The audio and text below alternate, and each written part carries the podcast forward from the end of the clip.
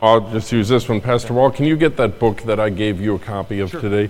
I'm going to talk about that after a while. Take your Bible with me, everyone, this evening and turn to 1 Corinthians 8. That's going to be my first reference. I have a number of references, many of them that I put in your printed outline tonight, as we talk about the Christian virtue of edification. This is a very important thing because one of the primary purposes of the church is for the edification of the saint, for the edification of the Christian. Uh, right out of the starting gate, easily defined, edification means to build someone up or to strengthen them in their faith. But there's more to it than just that, and I also think that there's a danger sometimes that a church can devolve into something other than a place of edification. And I've had unfortunate opportunity to see where that has happened uh, in some churches, where rather than edify one another, they become involved in infighting over little issues, little picky things that don't really matter, and divided among one another. And one thing the Apostle Paul warns us uh, in, I think it's Galatians, he says, if you bite and devour one another, Okay, if you're always nipping at each other's heels, maybe would be more of our nomenclature today. He said, If you bite and devour one another, take heed lest you be consumed one of another uh, it's very, very possible for Christian people to focus on things that are minuscule and then to argue over those things and ultimately bite and devour one another. So, uh, what we need to do then is focus on the area of edification. What does it mean to edify? So, look at your introduction. We'll get into this a little bit introduction, an attitude of edification is a core virtue of Christianity. I put the word attitude there specifically because edification, while it is something that I do, it is also something, thank you, Pastor Wall, it is also something that I am. In other words, if I'm an individual who is engaged in the building up of people rather than the tearing down of people, that all comes from an attitude of heart.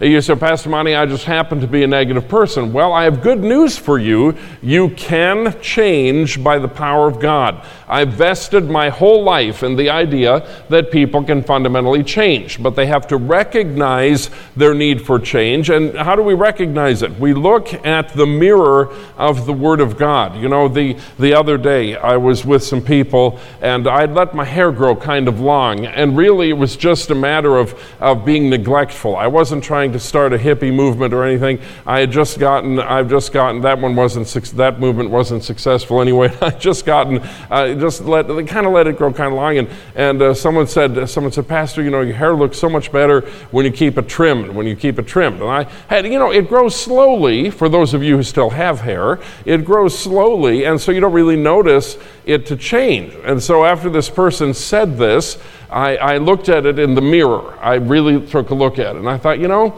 that person's right. It's just gotten too long. I actually cut it myself once. That's a debacle, and uh, and it just was too long. And so I thought, you know, I'm going to do something about this. I need to make a change. And so I went to my barber. Now, by the way, I would just tell you the best barbers are Hispanic. Just keep that in mind. That's we Pastor Monty, that sounded racial. No, that was a compliment, okay? Grow up, quit being a weakling. That was a compliment. The best, the best barbers are Hispanic barbers. And so he's a, he's a friend of mine. He's a Christian, uh, tremendous fundamental Baptist guy. And, and I got my hair cut. Why? Because I think when you notice something, and so I took someone pointing it out to me, when you notice something, you should make a change because the Bible is a mirror. And so when we look at the Bible, we we're looking into the mirror and we're saying, what about me needs to change? So um, the attitude that says, I am an edifier, a person who builds up rather than a person who tears down, while edification is an action, it springs from an attitude in my heart that if I practice it consistently, can actually become part of my character. So that's why I use it that way in that sentence. Christians do not function as islands unto themselves.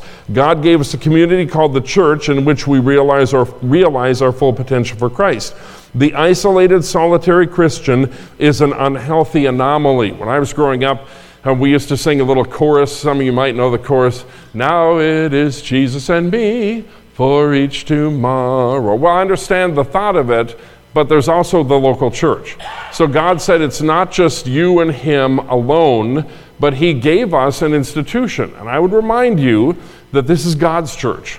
This is not the people's church. This is not the pastor's church. This is God's church. It is part of God's plan. The New Testament plan was for a, a place where believers would gather together, and one of the specific purposes is for the edification of the saints. So, this is our community.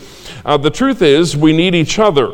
But our interactions can either tend toward health or, in some cases, this is unfortunate, toward disease. The principle of mutual edification ensures that the church is a healthy place for every believer, regardless of his spiritual maturity. That last sentence is really important. It is not, listen carefully to me, the church is not a club of elitist Christians. Do you hear what I, I'll, I'll repeat that. The church is not a club of elitist Christians. Now, there are some people who have taken that and gone to seed with it. Okay, they've separated from this and separated from that and separated to the point where uh, there's only four, four or five in their group, and we're the best Christians in the world, but we're not quite sure about you.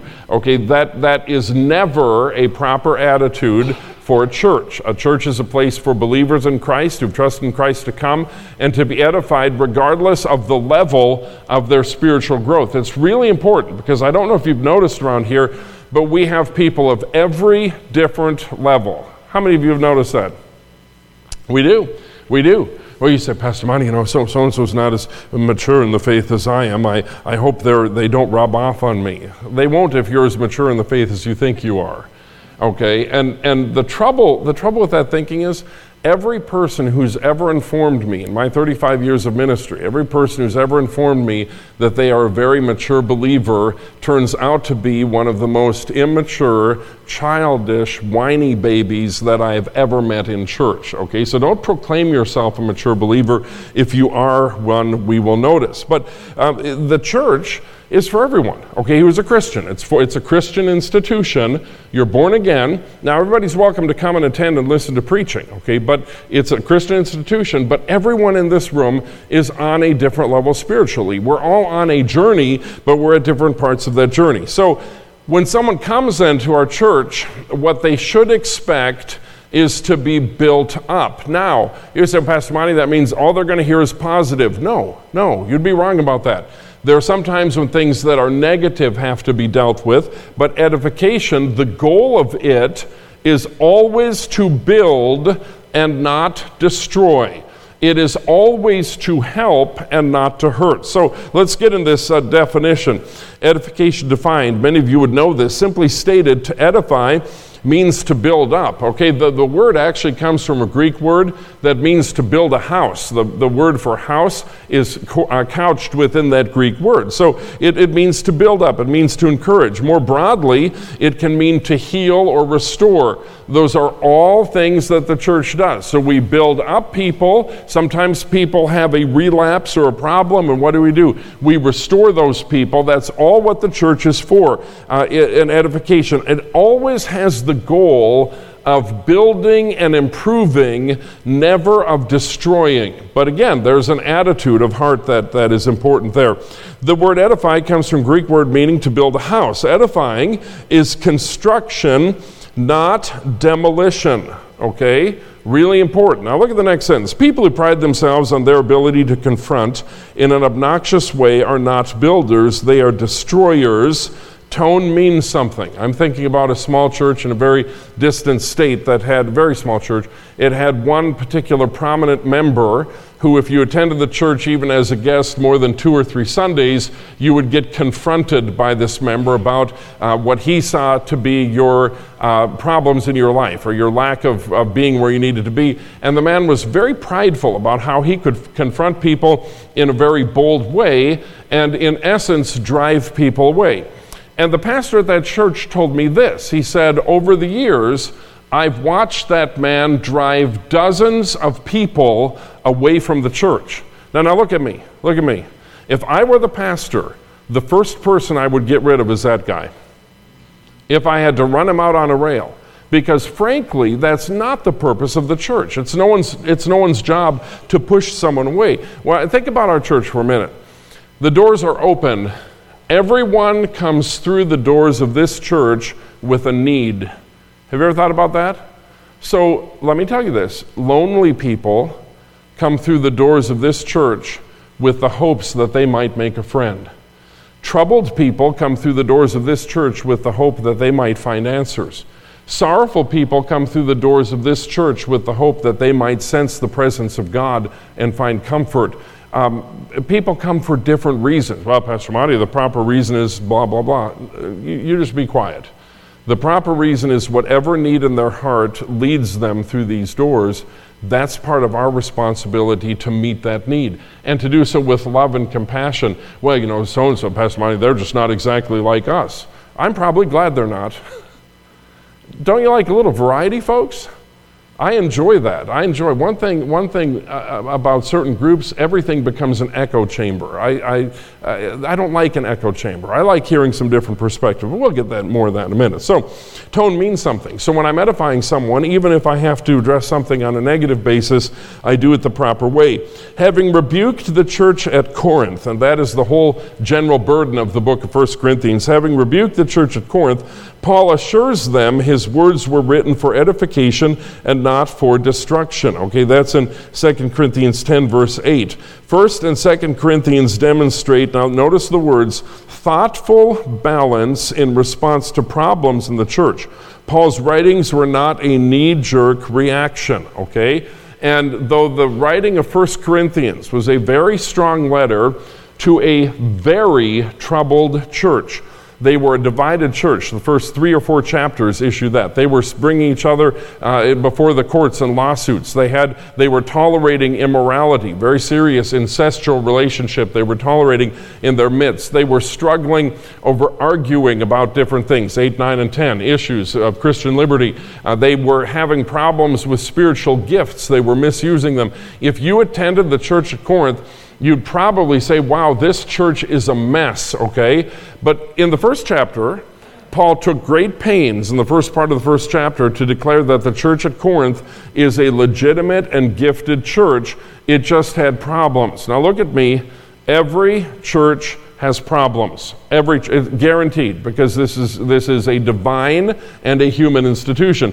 Every church has problems. So what did Paul do? In 1 Corinthians, he wrote that letter to the church as a corrective to correct the problems. And 2 Corinthians, which is by the way the most difficult um, Greek composition in the New Testament, 2 Corinthians he wrote as a way to say, "Hey, you did what I've asked you to do," and a letter to encourage them. So there was both involved in regard to that. But it wasn't something that was knee jerk, and he didn't kick the church out of the club or separate from the church or tell everybody they ought to leave.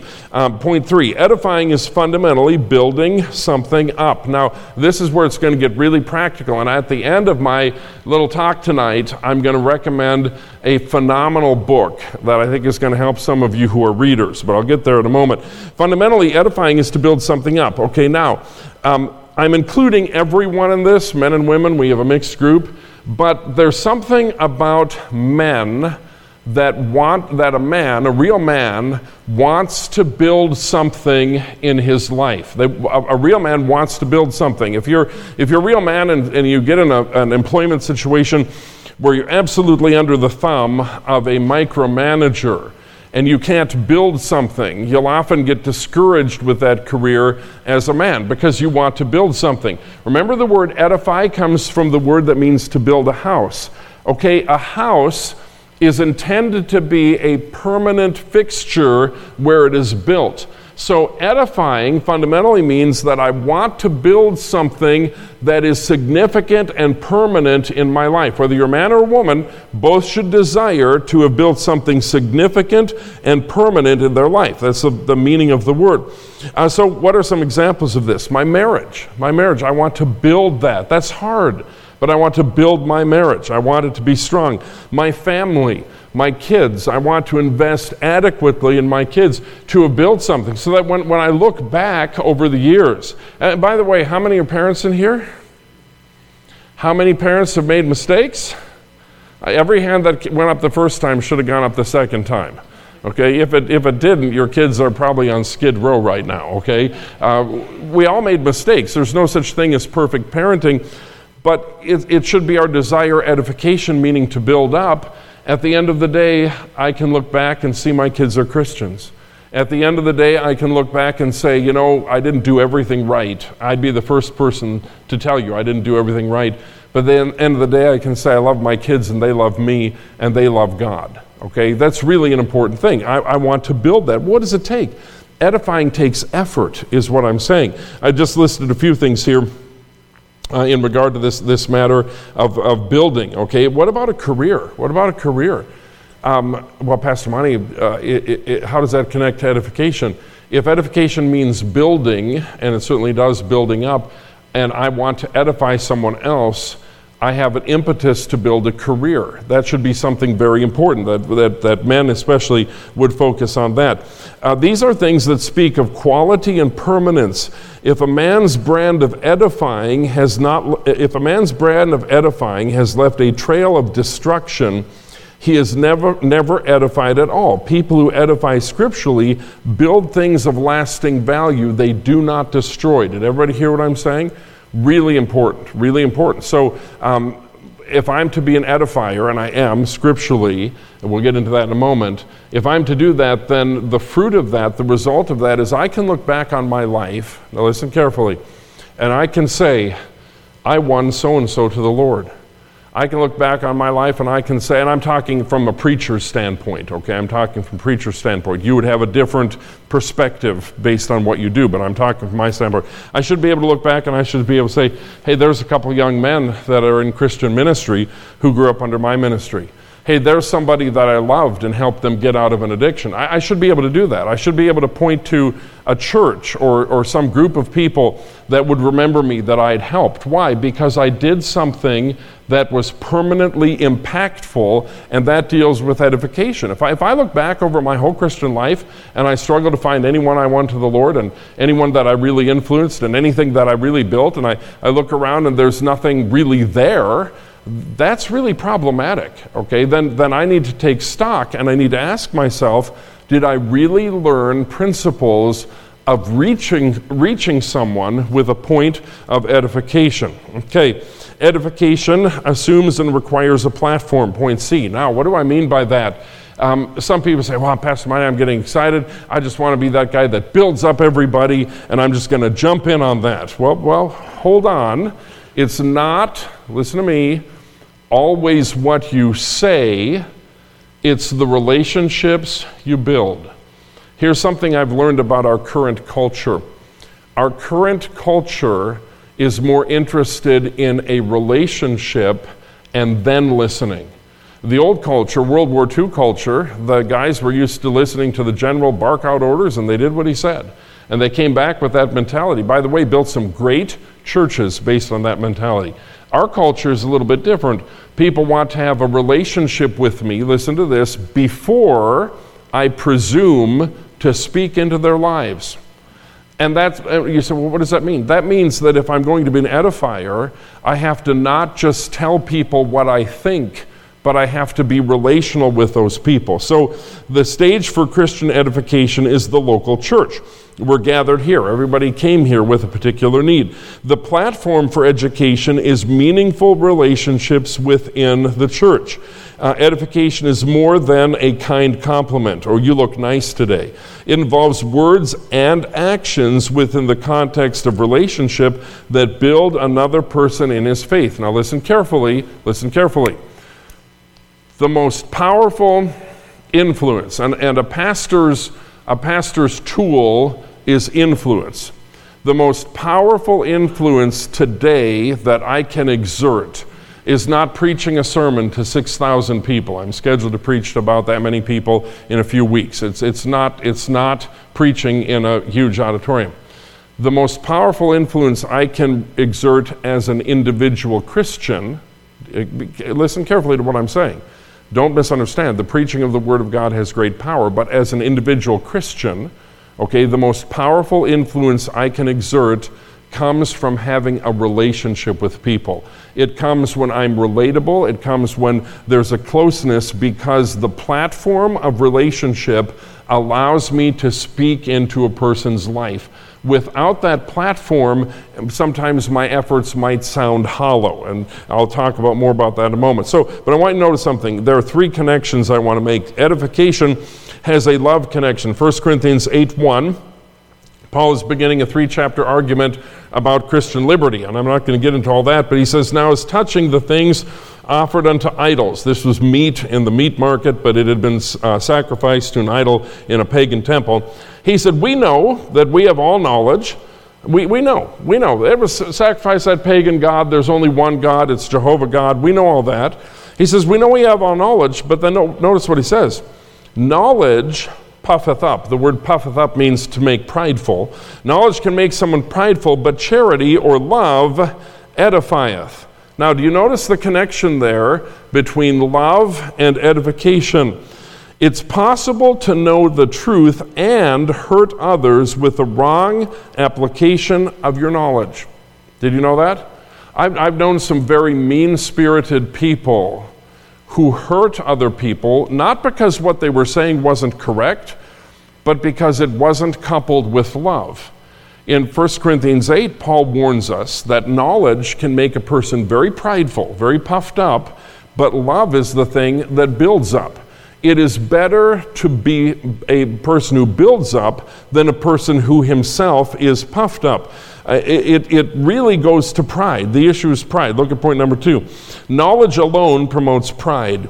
Pride damages everything it touches, while knowing, uh, knowing something is good, love edifies. Knowledge without genuine love becomes a stumbling block to others. Now, having said that, love properly informed with knowledge is the powerful tool.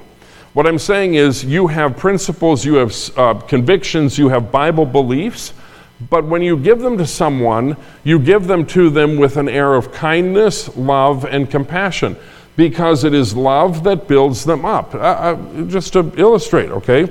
I can do something I, am pretty formidable with the Bible. It's the only thing I'm good at. I'm pretty formidable with the Bible. Okay, if you get into a big Bible discussion with me, I can beat you over the head with the Bible. Okay, I, I can. If it become if it gets that violent, I can physically, because I'm a big man, I can physically beat you over the head with the Bible. Okay, uh, and uh, Pastor Monty, yeah, you're, you're going to win the argument. Yes, maybe, and you could lose the heart of the person. There's a huge, this, this is problematic. Well, uh, Pastor, bless God, I know that I'm right and the rest of them are wrong and they're all going to hell. You know, with your attitude, you're pushing them that way, even if you're right. It's really important to understand something. By the way, we live in a morally and biblically illiterate culture completely illiterate, okay? The, the, last thing we need to do is push people away with a spirit of, uh, that is hateful, even if we take the right position. You can take the right position and have the wrong attitude. Ephesians 4, verses 15 and 16, I've truncated the verse slightly in my quotation. Paul said, But speaking the truth in love, we're talking about the connection of edification to love, but speaking the truth in love maketh increase of the body, that is the church, unto the edifying of itself in love. Okay? What happens? I edify from a heart of genuine love and compassion. And I love what John Maxwell, do y'all remember John Maxwell? He was kind of a leadership, Christian leadership guru. Uh, John Maxwell famously said, No one cares how much you know until they know how much you care. That statement made many years ago by John Maxwell, uh, that he, he, he gave a, a lecture I think the lecture is called Seven, I think it's called Seven Things I Know About People. Do you remember that? Does anyone remember that? You could look it up online. It's, it's phenomenal, phenomenal good lecture. But in that lecture, he emphasizes that point. Okay, if I show genuine care for someone in their hurt, or enough care for that person to build a long term relationship with them, then when I have to deal with them directly, I have a platform for doing so. If someone doesn't think I care, they're not going to listen. If someone thinks I'm just corralling them into thinking the way that I think, they're not going to listen. But if I genuinely care about someone and they know it, that's a great platform for edification, and you cannot do without love. Proverbs 27 6 echoes that sentiment. Faithful are the wounds of a friend, but the kisses of an enemy are deceitful. Okay? Faithful are the wounds of the friend. What does that mean? If I know someone is my friend, and I know they have my best interest at heart, and, and that is because they have built a trusting, real friendship relationship with me. I'm, I'm, not just talking about they say hi to me at church, okay? If someone's my friend and I know they have my best interest at heart, do you know what? They always have my ear. Always. This is true of every person in this room. Who do you trust? You trust the people who have proven themselves to you. And, and you'll listen to that person you know, you, you, uh, you're not going to listen to the person that you just met five minutes ago. You're not going to listen to a casual acquaintance usually. Who are you going to listen to? You're going to listen to someone who has invested the time in a relationship with you. That is the most powerful thing. I, I fully believe in investing time individual, uh, individually in relationships. So, edification, though, there's a church connection. Okay, the edification, biblical edification, happens best within the God given structure of the local church. Ephesians 4, and you should turn over there with me if you would quickly. Ephesians chapter 4. I want you to see a couple things because we'll be here for in this passage for just a moment. Ephesians chapter 4, when we talk about edification.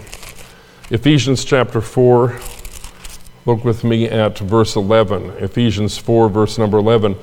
The Bible says, and he gave some apostles, that's the early church uh, age, some prophets, some uh, evangelists, and some pastors and teachers. Now, look, why did he, God give these gifts to the church throughout the ages? Why did he do that? For the perfecting of the saints. The word perfecting means to mature.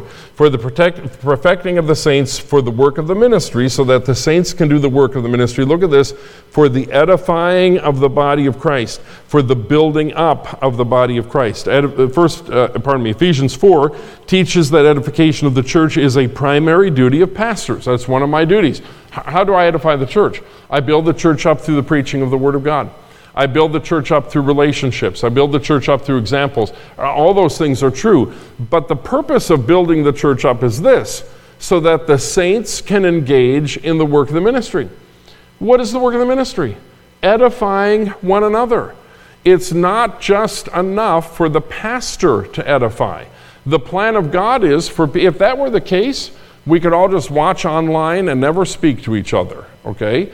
But the, the, the, the whole plan of God is that the church would be a place where people can engage in meaningful Christian relationships with that, they, that build them up, that help them, that connect them uh, to the, the broader body of Christ, the local church in that area. Uh, pastors train Christians to function as edifiers. While spiritual gifts are important, the main goal is that believers excel to the edifying of the church. So, 1 Corinthians, Paul was rebuking the Corinthian church for their misuse of gifts. What did they do? One of the misuses was they got into the tongues thing. Now, tongues is a legitimate New Testament gift. It has, it has ceased. I'll talk about that in a different lesson for hours sometime. But back then it was a legitimate thing. What was tongues? The ability of a person who did not speak a foreign language, a known foreign language, to speak that foreign language. Okay, if I started speaking German right now, um, and I don't know German. If I spoke German right now and someone in the audience knew German, they'd be like, Man, Pastor Monty, you're speaking German, and I'd be yabbling away in German.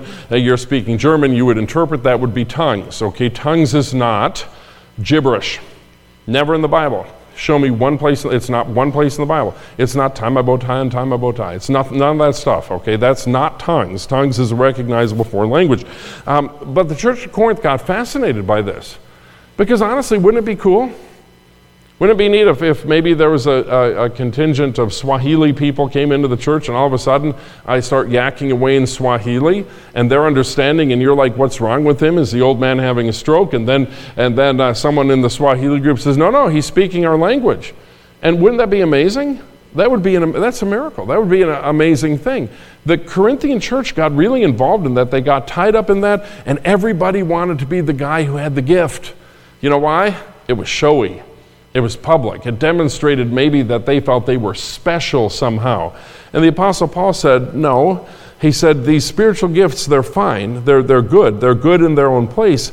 But he said, the most important thing is that you excel to the edifying of the church. Teaching, preaching, singing is all vain if it fails the edification test. What is the best gift that any a believer can have? Is to come to the church and build up another person. Now, listen, listen what I'm about to say. Most people don't do that. Most people come to church with the idea, I want to get something out of it. They do not come with the idea, I want to contribute something to it, uh, except for the offering. They, they, they, they come, I've got to get something out of it. Wouldn't it change everything if every one of us, when we came to church, conscientiously said, I'm going to make sure I speak to so and so because I want to make sure they're doing well. I want to have a relationship with so and so. I want to make sure I'm having a friend. Pastor Monty, I, have just got so many burdens. I, I, there's no way I could possibly, you know, worry about somebody else. So that's the problem. That's why you're a nervous wreck because you're only focused on yourself and your own minuscule little world. Your world is a very tiny world. My world, if I allow it, can become a really tiny world. It can become a world of high pressure. But if all of a sudden I just for five minutes set my problems aside, do you know what? They're still going to be there. They're still going to be there. And I look at somebody else and I say, I'm going to purposely speak to that person. I'm going to purposely encourage. I'm going to, I'm going to purposely build a relationship. Can I get radical with you? Can I get radical with you? I'm going to purpose to take that person out to lunch this week. I'm going to purpose to make a friend for the goal, not just of having a friend, but that's a great goal, but for the goal of mutually edifying and building someone up if we always came to church with our eyes wide open for that, it would change our whole attitude about church. You about Pastor Ron, you know, I just I just wish I had a ministry. look at me. You do. You do. Can you would you look around here? Look around here. Look around the auditorium. See all these people? This is your ministry. Oh, Pastor Monty, I want, a, I want a pulpit where I can proclaim. Okay, well, maybe the Lord will call you to that. But in the meantime, look around. This is your ministry. And if you come with that thinking in mind, that I'm here to edify and build someone else up, it'll, it'll transform your experience at church and it'll lift your burdens in the meantime. Okay, so there's a church connection. There's also, and this is very important, I touched on it a moment ago, the relationship connection. Romans 15, 2, let every one of us please his neighbor for his good to edification. In context, the verse addresses our carefully, careful handling of Christian liberty. More broadly, it can apply to our seeking to edify everyone in our lives by carefully weighing words and actions. And by the way, you're not just a Christian in this building. Okay? Really, really important. You're a Christian in your neighborhood. At least your neighbor, neighbors should know you're a Christian. You should know their names. Do you hear what I just said? Ah, we've lived next to them for 10 years and never met them. Are you the Christian? That's your fault. Okay, you want to talk about, we've got some people in this church, they're, they're amazing people when it comes to outreach. You know what they do? Every week they bring new people. Some of our neighbors, some of our friends, they'll call me on the phone. They'll say, Pastor Monty, I've got a friend coming. He doesn't know the Lord as Savior. I like a heads up on those things so I can make sure I get the gospel and a message, you know. And, and phenomenal. And they're friends with these people and they're speaking into this person's life because they have a relationship with that person. So so important. So edification, there's a relationship connection. 1 Thessalonians 5:11. Wherefore comfort yourselves together, note the word together, not just by yourself, reading a self-help book. Wherefore comfort yourselves together and edify one another even as also ye do together and one another. The church should be a community of beneficial and positive relationships that help us in our Christian life. Okay? It's not a place to come together for gossip. It's not a place to come to hear the latest scuttlebutt. It's not a place to come and raise the latest controversy. The church is a place where I, with purpose in my heart, want to build someone else up.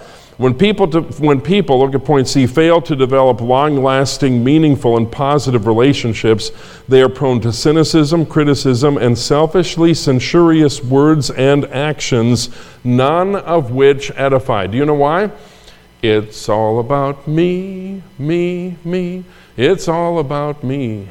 They come to church and they rate the special music on a scale of 1 to 10 in their mind. Then the sermon comes along and they, oh, Pastor Monty, I, would give that a 5 on a generous day. And they rate that.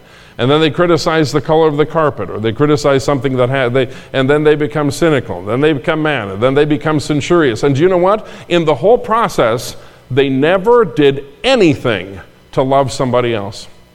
You know why? It's all about themselves. You know what? The, the worst thing that can happen in church is, and by the way, this is why churches die. I have an opportunity to speak frequently in different places and parts of the country.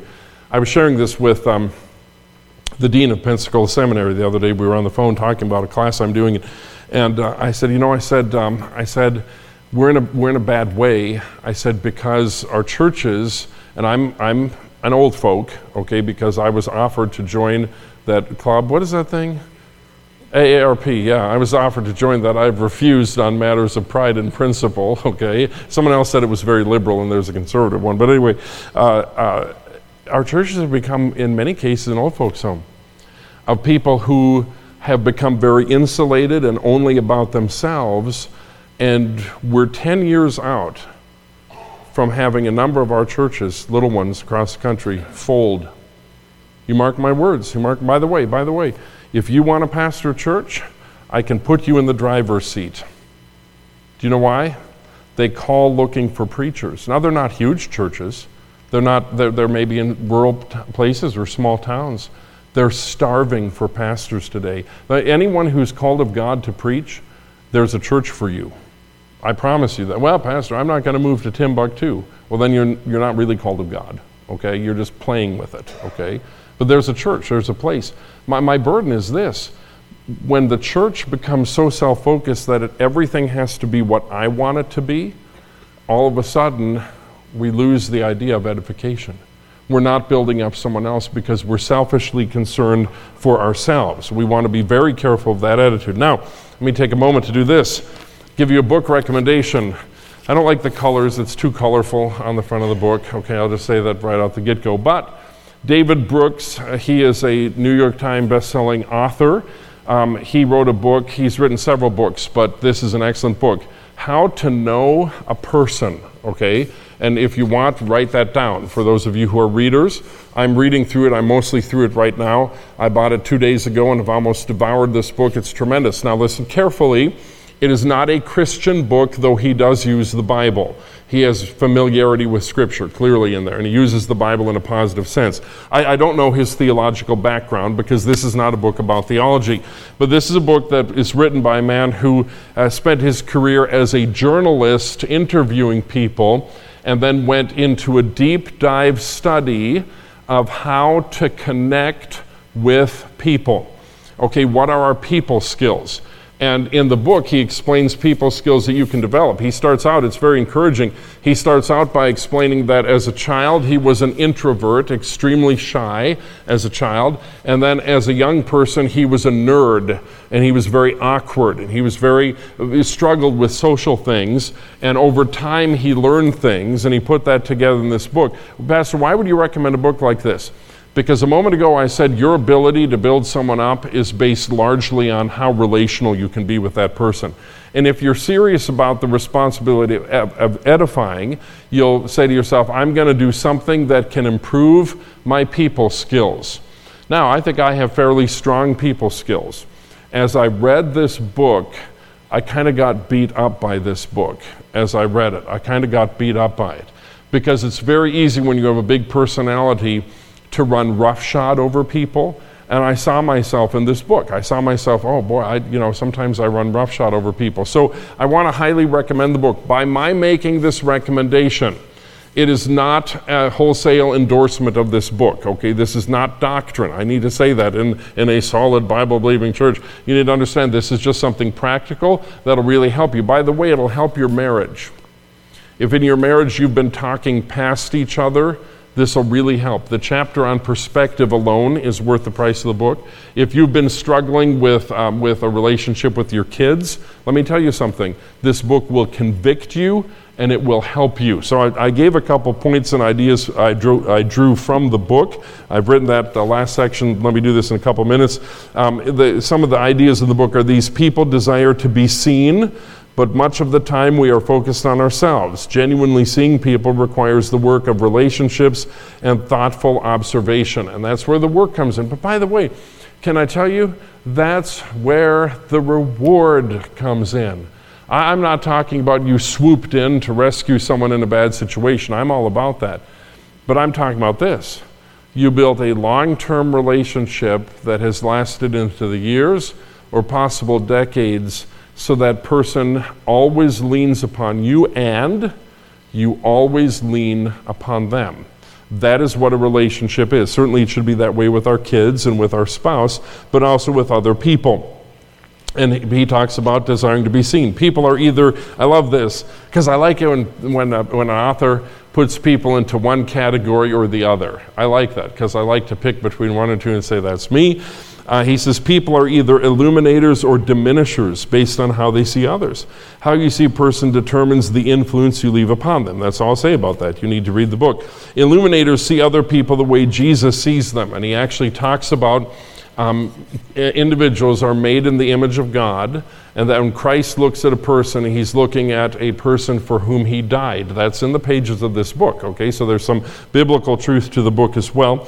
Um, but we look at them as valuable because they're valuable in the eyes of God. We demonstrate tenderness, receptivity, active curiosity towards others, and this is clearly displayed in our eyes. Now, that, uh, that whole idea interested me because your eyes are the window to your soul. Is that in the Bible? Yes, it is. Jesus said, The light of the body is the eye. And what is in the eye is a communication of the soul. And every person in this room has had that moment when you look into the eyes of another person and you can see love and sincerity, you can see genuine compassion. Every person in this room has had that moment when you look into someone's eyes and you see anger or disgust or disdain. Part of seeing a person, he describes in the book, is how you see them and what they see in you. Um, look at point four. In order to know a person, one must accompany him. That's a great part of the book. What does it mean to accompany? Again, it's, it's not just to swoop in with advice, okay? Uh, that's appropriate sometimes, but th- what we're talking about is edification. It's more than swooping in with advice. In order to know a person, one must accompany him through life. The idea is active involvement together. By the way, it doesn't mean that I play the big role all the time. Okay, when we have a, a singer, they'll have a piano accompaniment, okay? And the accompanist, she will accompany to, to keep the singer on tune and to keep them on pitch, of course, but then to add to it, but the person who's singing is primary. Does everybody follow what I'm saying? But they're doing this together. They're walking through or they're working through a song together. A relationship involves accompanying, and there, there are four things in that, and he lists them in his book in great, much greater detail. Patience. People don't open up instantly, neither should you, by the way. Great relationships take time and investment. Did you know that? Well, Pastor Monty, if so and so would just open up to me, maybe they would if they had a relationship with you. I need my wife to open up to me. Maybe she would if you didn't ignore her or talk past her. I need my husband to open up. Maybe he would if he didn't feel judged and censored and criticized and torn down. I'm just saying. I'm just saying. Well, Pastor Monty, I want to help so and so. Maybe you could if you actually had a relationship with them. Again, the people that I've helped the most significantly in life are the people that I have a very long and deep relationship with. And it goes up and it goes down and all those things. He, he lists this, I thought this was interesting playfulness. People are more receptive participating in leisure activities. Men, especially, bond through activities, sports, projects, fishing. Do you know how you get to know a person? You do not get to know a person with your hind end parked in a pew. You don't. You know where you get to know them? If you play athletics. You at least get to know their language. If you play athletics, okay? If you hunt with them, if you camp with them, okay? That's how, that, you, you want to know somebody? Know them outside of a formal setting, okay? I think that's super important. You're not just going to know them because you said hi to them, passing them in the lobby at church. You know them because you, in, you engage with them. Why do major corporations take people on these retreats, they're, leaders on these retreats, and they, they go through rope courses? Have you ever heard of that, where they go through these rope courses? And, and why do they do all that? They call it a team building activity. Why is that? Because in a mutually enjoyable leisure activity, barriers begin to fall, and that is where relationships can be built. You don't build relationships with, I, I, don't, listen, listen, I'll make this statement. I'm not building a relationship with you by talking to you tonight. Okay? I'm, I'm not. I, you're listening to me talk, and I'm doing what I'm supposed to do. I'm called of God. But a relationship comes when we get to know each other. I had lunch with someone today, and we had a really good, wonderful lunch. Conversation, tremendous. Uh, and, and it was the beginning, the foundation of what could be a relationship, what could be a friendship. Okay, that is, that is completely possible for every Christian in this room. But you have, to, you have to drop your guard a little bit. Another point that he makes is you have to be other centered. Be willing to be along for the ride of another person's life, and they will be along for the ride with you meet someone else's needs and yours will be met in the process. But you have to think about the other person. By the way, it's not, I mean, let me be real clear here about something. You never look at another human being as a project. You hear what I said?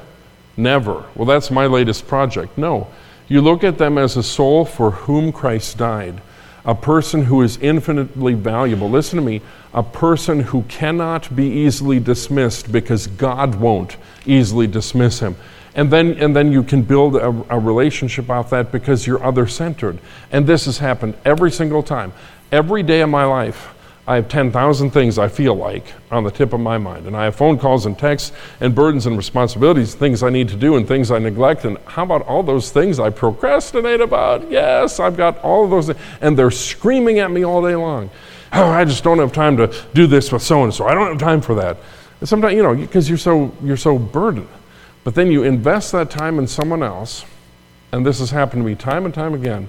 And all, some, John, sometimes when we go to lunch, and all of a sudden, we'll sit there at the Mexican restaurant and just laugh and talk. And by the way, John never has an agenda. If you ask me to go to lunch with you, don't you dare have an agenda. I'm not interested in your, your agenda. Absolutely not. I hate agendas, okay? I just like fellowship. And you know what? We'll have lunch together, and I don't care how busy I was that day. I, I walk away from the experience with, with, um, with joy in my heart, probably heartburn too, but joy in my heart. I walk away from the experience having been lifted up because he's an edifier. He doesn't, he doesn't come with some big long list of the, ne- the next thing Pastor Monty needs to do, okay? I appreciate that about you, John. You're a good friend, and I appreciate it very much. And so, so my point is um, other centeredness. And then point D, presence. Presence, okay? People who accompany others are people who show up. They show up. When? Weddings, funerals, of course, crisis, time of grief. Good or bad, they are there, and they are always there. And you know what they'll do? If they don't see you for a while, they're liable to check up on you just to make sure you're okay. So I will finish with this remark. I, I exercise at the gym and there's a group of early bird people that get there, and we all know each other and, and, uh, and have fun. Some folks from this church, uh, most of them not. And we have fun together. And uh, there's an older lady who has taken it upon herself to be the, um, the den mother, maybe, of the whole gym. I don't know what you would call her. Uh, but when she writes down everybody's birthday, and then when it's their birthday, she secretly passes a card around to all the rest of us and we sign it. Everyone knows she does this. It's not a secret, but it's cute because she always does it kind of undercover, you know. And we sign the card and then, then she gives them a card. But you know what happens? She's probably, I would guess, in her late 70s. If, if I miss a week because of traveling, do you know what she does? She texts me. Do you know why? To make sure I'm okay to make sure I'm okay. Just making sure you're okay, just making sure nothing bad happened to you. Now, now, now let, me, let me tell you something. There's a person who understands the principle of relationship and of being present. Even though it's just all it is is a hi in the gym, and she gives me the, the Epoch Times newspaper, and we talk about Donald Trump for five minutes, okay? Even though it's just that, th- this person has a presence. We, as born again Christians, should have that in people's lives. Now, I understand there's 700 people at this church. You, you can't be that for everybody, but let me tell you what you can. You can for somebody. You can for somebody. Oh, Monty, I just don't have any friends. You know why? Your fault. Let me just be blunt about that. Your fault. You've got to reach out. You've got to love somebody. You need to buy this book, okay? If you if you want help with relationships, every relationship in life, this will be a help to you buy it and read it and put it into practice. He, he, took, he took years of what I always thought in the back of my mind and he coalesced it into one book that is, is salient and powerful. But what is the whole point of all this? Edify one another as also ye do. Paul wrote that to the church of Thessalonica. You, you're good at edifying, church. But you know what? We can always be better by being purposeful, by being targeted, and listen to me, by building relationships. Edification doesn't happen the second you say hi to somebody. It happens over the long run, and it is valuable, it is permanent, it is lasting, and then, and then, at the end of your life, and we've all had ups and downs and goods and bads and everything else, but at the end of your life, you can say, wow, there's some people that I loved and they loved me. There's some people that I was able to help. There's something I was able to do. There's something I was able to build using the word edification. There, at the, I come to the end of my days and I can say, you know, I'm satisfied with how God used me because I was willing. Let's pray. Father, thank you for a word in Scripture edify, to build up. Lord, help us to understand that that is our primary purpose. And Father, help us to understand how important it is to do so from a platform of relationship. I can speak into someone's life when they know that I love them, that I'm loyal to them, that I'm committed to them. Father, I pray that we would be willing to do the hard work of building platforms while we edify and build up other folks. Help us, Lord, to shore up some things, maybe with wife and kids and other relationships that aren't quite what they should be. But then, Lord, beyond the sphere of our tiny little circle, help us, Lord, to look for someone that just needs to be loved, that needs a word of encouragement, that needs a relationship that's real. Father, what a ministry, what a phenomenal ministry we can have if we give ourselves to the work of edification. Use these thoughts, we pray, in Jesus' name. Amen. God bless you, and you're dismissed.